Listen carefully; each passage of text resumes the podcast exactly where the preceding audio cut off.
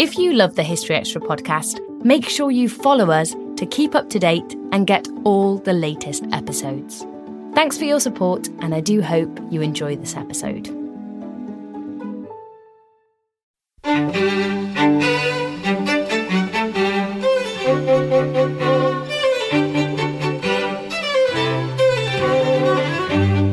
Hello, and welcome to the History Extra podcast from BBC History Magazine, Britain's best selling history magazine.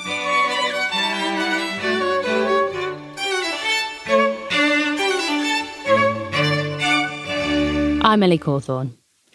In today's episode, you'll hear from the historian and author Alice Procter, who runs the Uncomfortable Art Tours.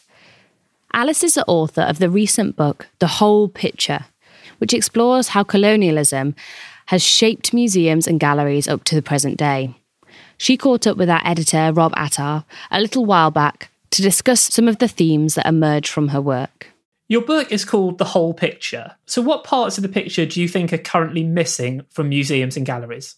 So, um, the title is a reference to the fact that when we talk about objects in museum spaces, we're often doing it in a very superficial way. There's a lot of emphasis on how these objects are made and how they sort of stylistically work, and the beauty of the object is sort of first and foremost. The thing that I really wanted to focus on was a sort of deeper history about where these objects are coming from and how they come to be in museums as part of that. So, the parts that I think we don't see tend to be questions of provenance and acquisition and things like the financing of these collections, all of the sort of little details that are lying in the background that we don't tend to see in museum spaces. They're not often represented on the labels or in the gallery guides and that kind of thing. And so I really wanted to make sure that we could address some of this kind of more practical history of how the actual museums are created and how these objects come to be on show for us to see in the first place. And why do you feel it is that the museums aren't actually showcasing or highlighting this information generally?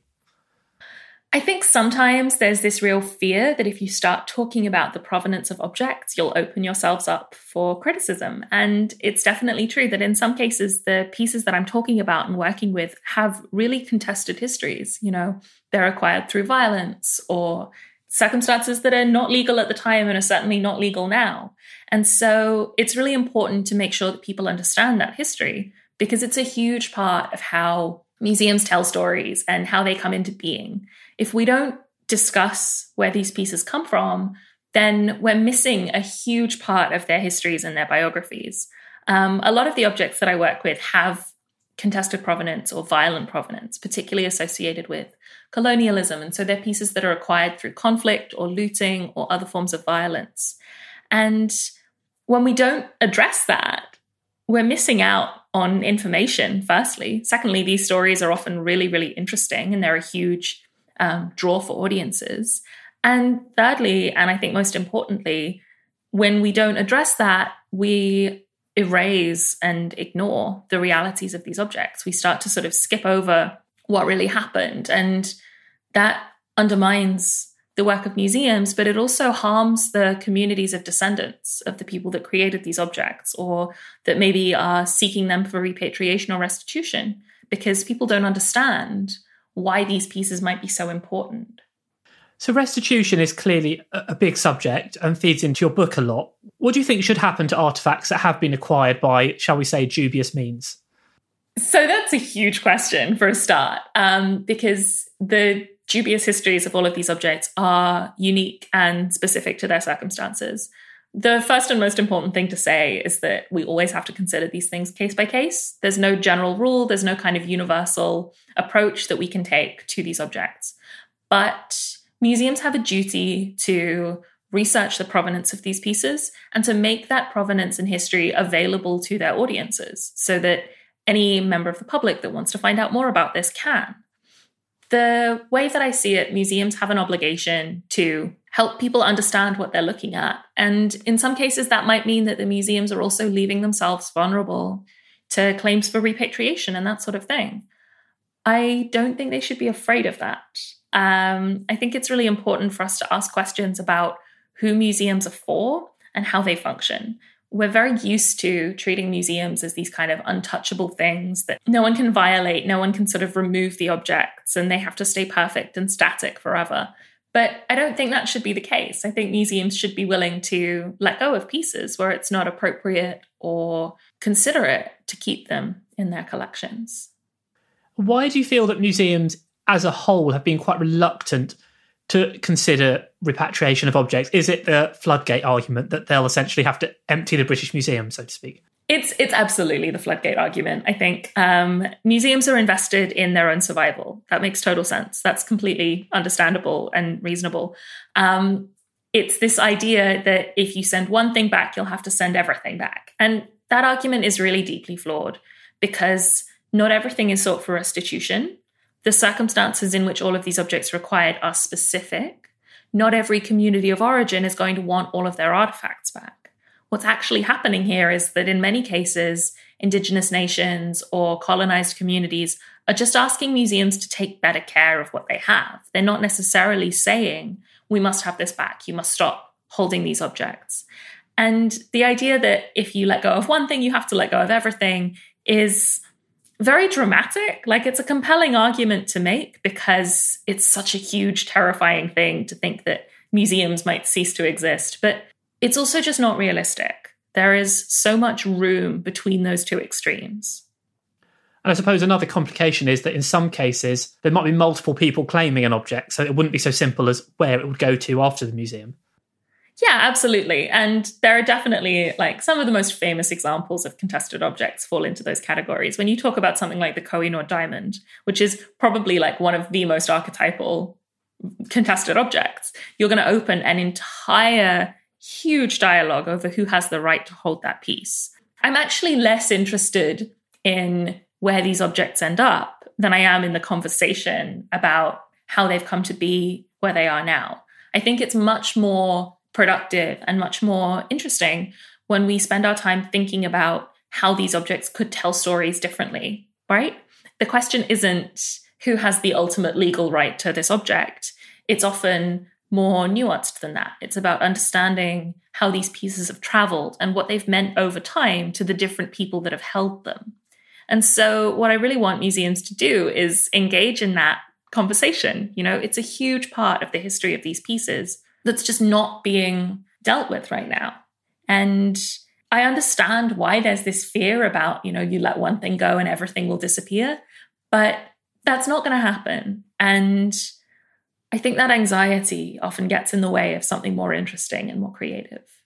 For those objects where there isn't a question of, say, restitution, how do you think we could better present them? Something I found in my work as a tour guide and as an educator is that people are actually really, really interested in understanding how these museums come to be. It's not a conversation that we have very often, right? A lot of people don't spend time thinking about how the British Museum was created. It's a bit of a niche subject. But once you start offering that information to people and they realize just how relevant it is and how connected it is to contemporary issues, then we have a completely different kind of experience. The creation of these institutions is something that's done against the backdrop of colonialism and imperialism. The same people that are involved in establishing these museums often have connections to um, the creation of Britain's overseas territories and colonies, and also frequently to histories of scientific racism and um, the creation of racialization and eugenics and the idea of a hierarchy of um, humanity, essentially. The foundation of museums is so completely entangled with that political history that when you talk about it, you have to include museums as part of that narrative. The whole concept of a museum as it's created in the 18th century is that it's a kind of treasure box where you can see the best and worst of the entire world.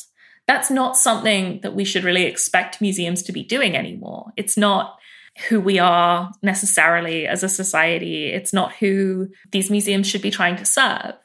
But the people that create these institutions are trying to make the world in their own image. Every object that ends up in one of those collections is there because one of those people has made that choice. And when we talk about that and we think about those choices, it gives us so much more information about national history, national identity, the creation of these collections, that sort of thing. I think when museums don't talk about the provenance of objects that they hold and they don't talk about how these pieces come to be displayed and understood and translated into different circumstances, what they're actually doing is essentially withholding information. You know, it completely transforms the way that we engage with these pieces and relate to them and connect to them when we have that information available to us. Do you feel that museums are still holding on too fast to their initial, perhaps you could say, enlightenment values that founded them? I think in some cases, absolutely. I personally really dislike the term enlightenment because it's one of these phrases that sort of gets thrown around and there's this assumption that everyone, that it means the same thing to everybody, but it doesn't. You know, the creation of one person's enlightenment is to another person the destruction of their history and culture. You can't have enlightenment without the history of the slave trade, the history of invasion and imperialism that comes alongside it. And when museums still use the idea of being enlightened as part of their foundations, they're ignoring that fact and they are sort of dismissing and neglecting to engage with that history. I want museums to be better at what they do. I want them to be more empathetic. I want them to be more engaged in addressing these stories. And as long as we keep falling back on this term enlightenment, that doesn't actually mean that much to most people we've got this barrier between understanding the reality because we get caught on the word and bring these assumptions about goodness and discovery and industrial revolutions and scientific progress and that sort of thing. And those narratives are deliberately framed in order to obscure the realities behind them. The one thing that I thought was really interesting in the book was when you were talking about portraits and the fact that they don't represent the diversity of, of our history, but also there's a problem that most portraits were painted of those who were wealthy enough to have them. So, where there are shortages of objects or paintings relating to more marginalized groups, how can we represent them in museums? This is such a tricky thing. Um, part of it comes down to the idea of like hierarchy of artistic value. There are images of people of color in British history. There's so much information that has been really neglected and continually marginalized and ignored about the history of racialization and immigration to the UK from Black populations in particular, but also Asian and Southeast Asian populations that have moved and traveled over time. Anytime you have a trade route or people going in one direction, people are going to come back in the other direction as well. And that's part of the history of Britain's kind of global trade and naval empire and all of that sort of thing when we don't have images of those people, we have to ask ourselves, firstly, why those images weren't created, which is where we come to this question of power and privilege, but also try and find an alternative. It might not be possible to include a portrait of, for example, a South Asian person who lived in Britain in the 18th century, but maybe we can find an object that connects to those communities or represents that individual. Um, maybe they are represented in cartoons and engravings, not in a painted portrait, but maybe there's another visual form that speaks to that history. Museums and art galleries in particular have this very firmly entrenched hierarchy of what's worth going on display. And we're very used to going into a gallery and seeing oil paintings and it's this sort of like very showy theatrical type of portrait. But we need to make space for other visual forms as well and recognize that just because the representations of people of color in Britain in the 19th century aren't big, showy oil paintings doesn't mean that those representations don't exist. We can do the work of trying to find those paintings and also find ways of representing that negative space that's been left out. When we don't have those representations, something is missing. And we have to try and make that absence visible if we can't show the portraits themselves. Still to come on the History Extra podcast. Generally speaking, if you feel a little off about something in a museum, I think you can trust your instinct. If you think something hasn't been given the kind of space and value that it deserves, think about why that might be.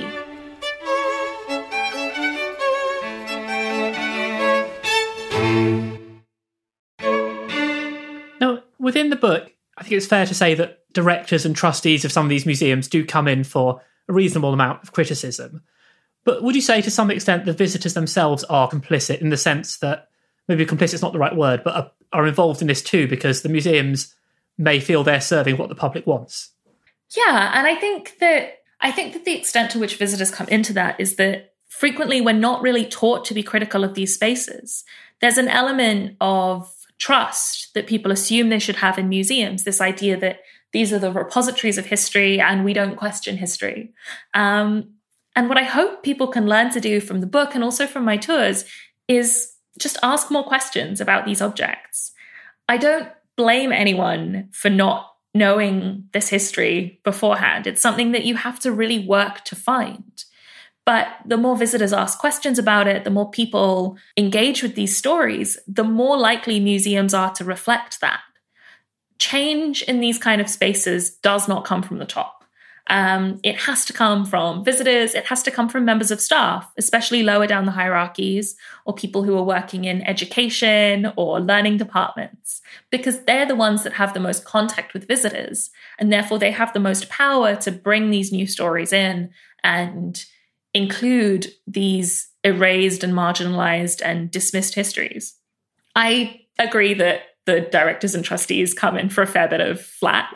Um, but I think that's because they represent the institutional values. It's not about them as individuals, it's about the kind of role that they play in maintaining the status quo in these institutions.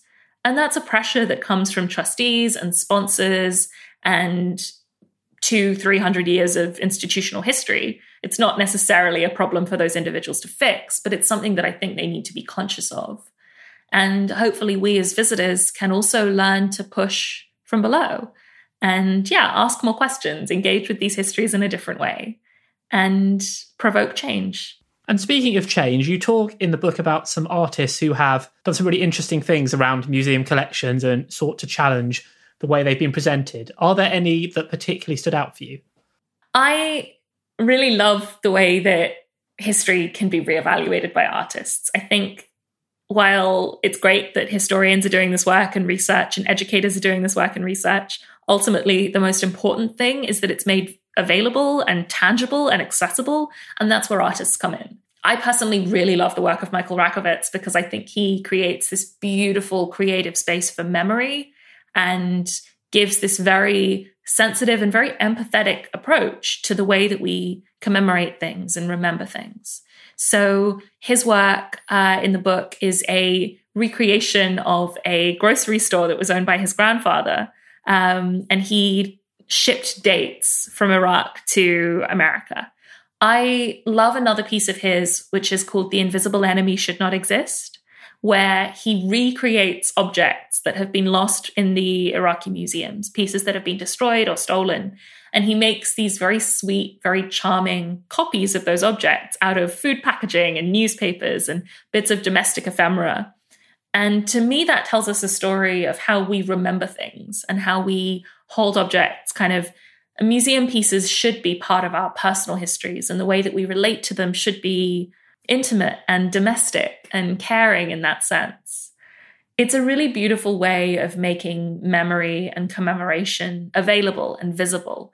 And so work like that is really brilliant. There are so many other artists that I wish I'd had space to include in the book um, that I was really limited by sort of time and space. But another artist who does something quite similar is an Indigenous Australian artist called Tony Albert, who again plays with colonial history and caricatures and stereotypes and these really violent racist images and subverts them and makes them relevant and engaging and contemporary and shows us a different way of looking at these historical figures that acts as a kind of gateway to looking at the history itself.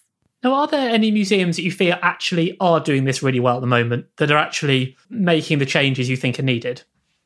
It's really hard to single out specific institutions because often the work that these institutions are doing comes down to individual members of staff.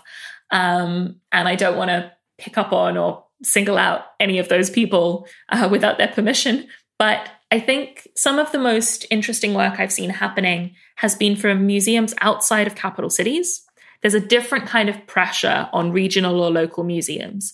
They're serving a more specific community. They tend to have more repeat visitors from the same people rather than needing to appeal to a big, broad audience of tourists. And so there's more room to work slowly in those spaces. You can come back again and again to the same questions and same conversations and develop in a much more creative and much more, I would say, productive way. University collections are also a really great example of this. Manchester University Museums recently uh, repatriated a collection of human remains to Australia and returned them to the communities that the individuals whose remains had been held in the archives belonged to.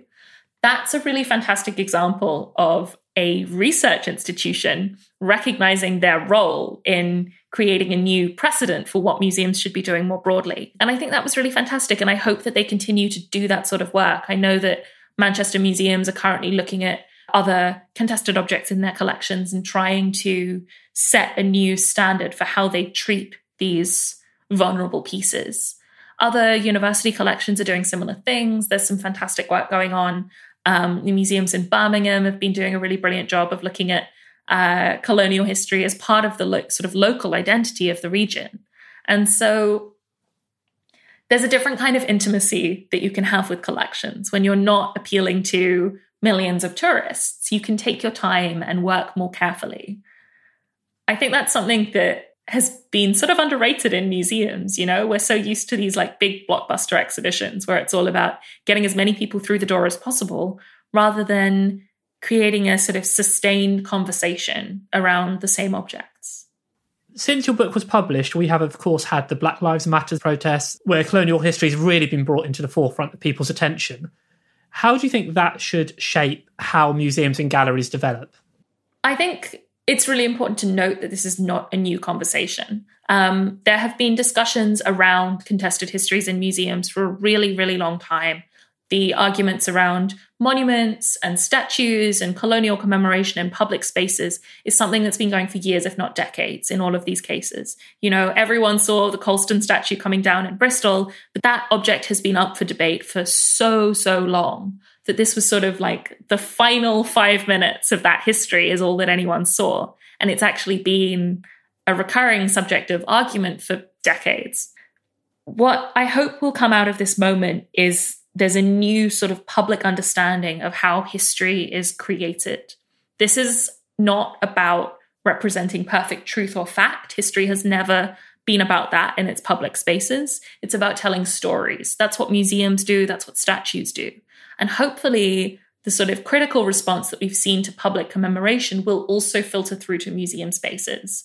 The types of questions that we're now seeing people ask about monuments and statues and just who is being commemorated are also the same sorts of things that we need to ask about art collections and portrait galleries and country houses and all of these sort of spaces of cultural heritage.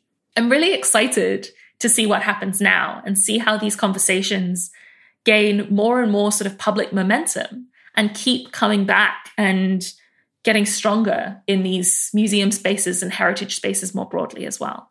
Now, at the moment, obviously, a lot of people are in some kind of lockdown, but hopefully at some point museums will open up again. When they do, what would your advice be to visitors who are going to these museums? How should they be looking at the objects there?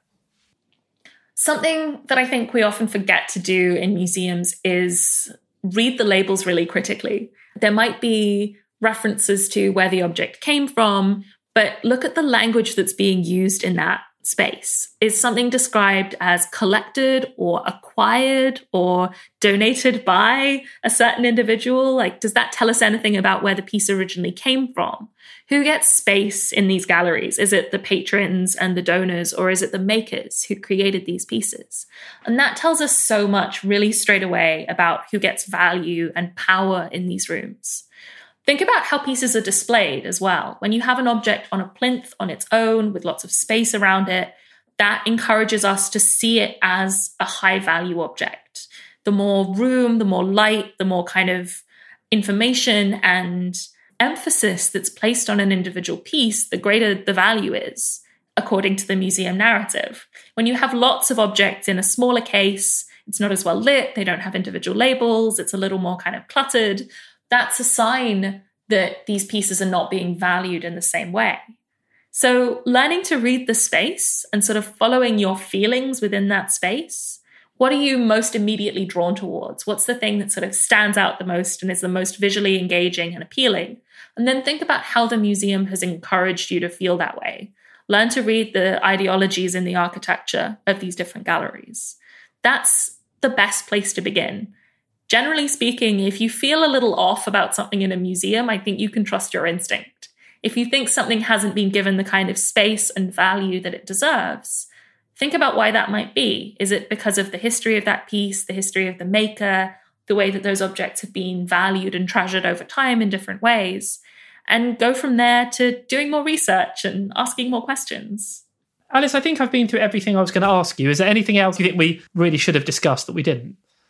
The one thing I would say is that I don't want museums to cease to exist. I just want them to be better at what they do. And so the thing for me that is most important to my work is making sure that people understand the way that these institutions have been created. I would recommend anyone who wants to go to visit a gallery finds out about who established it and how it was established and why, because that will tell you so much about the way that these stories are still being told you have somewhere like the National Portrait Gallery that specifically states that its mission is to commemorate the great and the good of British history, and they should be military heroes and artists and politicians and royals. And so that tells you straight away about who's going to be in that space and who won't be included. And that gives us a really huge insight into how people have been left out of these spaces. Equally, though, you can go into a collection like that and see a lot of portraits of people that aren't really historically significant anymore, or that don't have the same sort of status and power that they did when that collection was created. And that tells us again how these standards of power and value have moved over time. I also really want to be clear that um, everyone can enjoy things if they want to. I have some of my favorite objects, some of the things that I find most beautiful in museums are also some of the most problematic and difficult and contested pieces. It's not about saying this has a violent history and therefore I can never look at it again. It's about saying this has a violent history. How does that affect the way that I experience it? You can find something beautiful and also find it troubling at the same time. And I want to make sure people realize that and understand that but also encourage them to ask questions about why they find it beautiful in the first place. That was Alice Procter. The whole picture, the colonial story of art in our museums and why we need to talk about it, is out now, published by Cassell. Thanks for listening.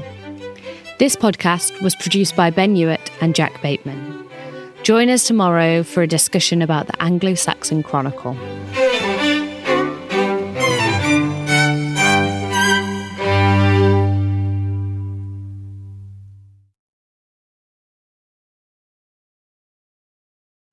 Collision between a Chinese jet and an American spy plane. He came and rammed into our left wing. With relations increasingly strained, what are the chances of things spinning out of control? The Western world was asleep. I'm Gordon Corera. I'll be exploring the friction in this most important of relationships and asking Has the West taken its eye off the ball? You cannot ignore China. From BBC Radio 4, this is Shadow War China and the West. Listen wherever you get your podcasts.